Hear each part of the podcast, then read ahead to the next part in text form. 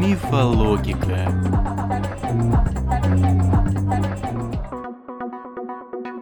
Всем привет! В студии снова Анастасия Баканова, и мы продолжаем разрушать самые популярные мифы человечества.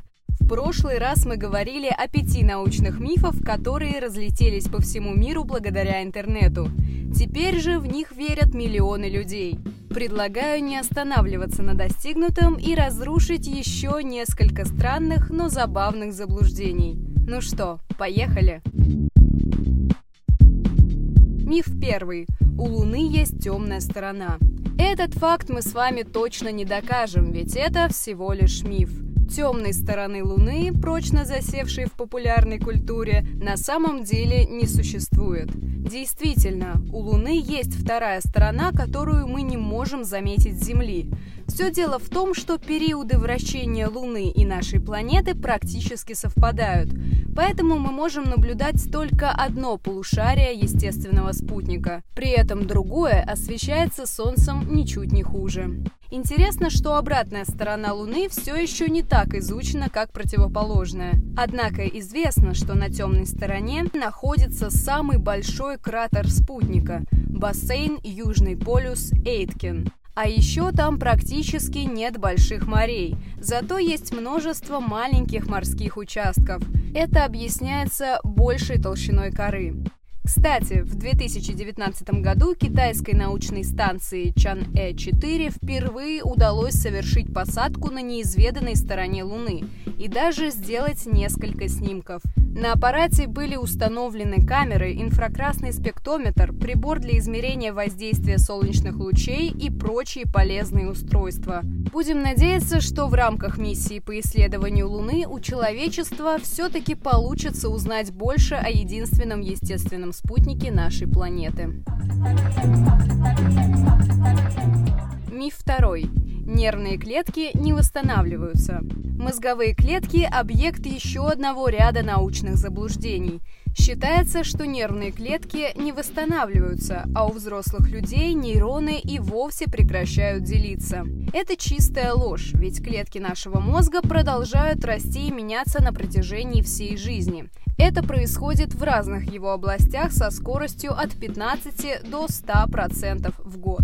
Нам часто советуют не нервничать и не волноваться, чтобы не травмировать нервные клетки. И это не такой уж бесполезный совет. Отмирание нервных клеток – процесс такой же постоянный и не менее естественный, чем их восстановление. А зависит он не только от стрессов и выбросов негативных эмоций, но и от позитивных моментов.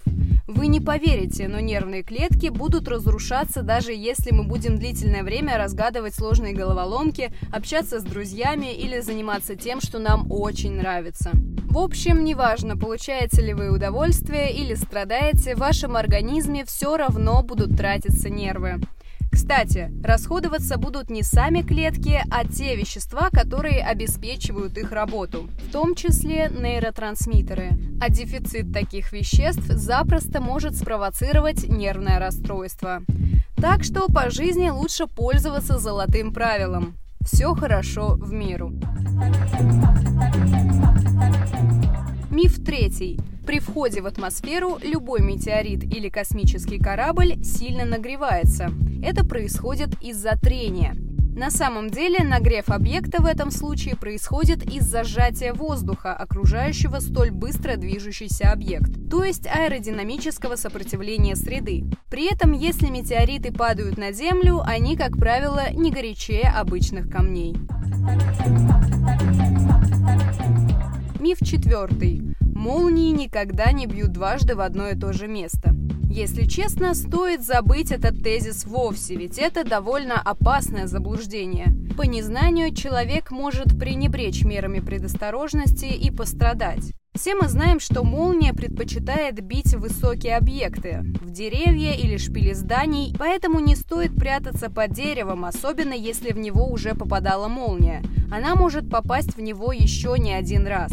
Так были зафиксированы случаи, когда в Останкинскую башню во время грозы молния попадала более 10 раз.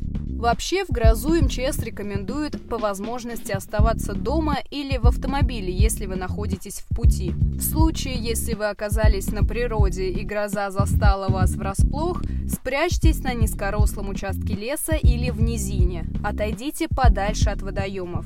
Важно помнить, что в степи, поле или при отсутствии укрытия нельзя ложиться на землю. Так вы подставите току все свое тело. Верным решением будет сесть на корточки, пусть даже в небольшом естественном углублении, охватив при этом ноги руками. Миф пятый. В космосе нет гравитации. Слово «невесомость» порою вводит нас в заблуждение – на деле отсутствие гравитации, позволяющее космонавтам парить в невесомости, полнейшая ерунда. Все объекты, находящиеся на орбите Земли, включая МКС, не плавают, а непрерывно падают вокруг нее. Это происходит именно благодаря силе притяжения, которая остается прежней. И даже если удалиться от любых крупных космических тел на приличное расстояние, гравитация все равно никуда не исчезнет, хоть и изрядно ослабнет. А на этом у меня все. С вами, как всегда, была Анастасия Баканова, и надеюсь, вы будете рады услышать меня в следующем выпуске. Всем пока!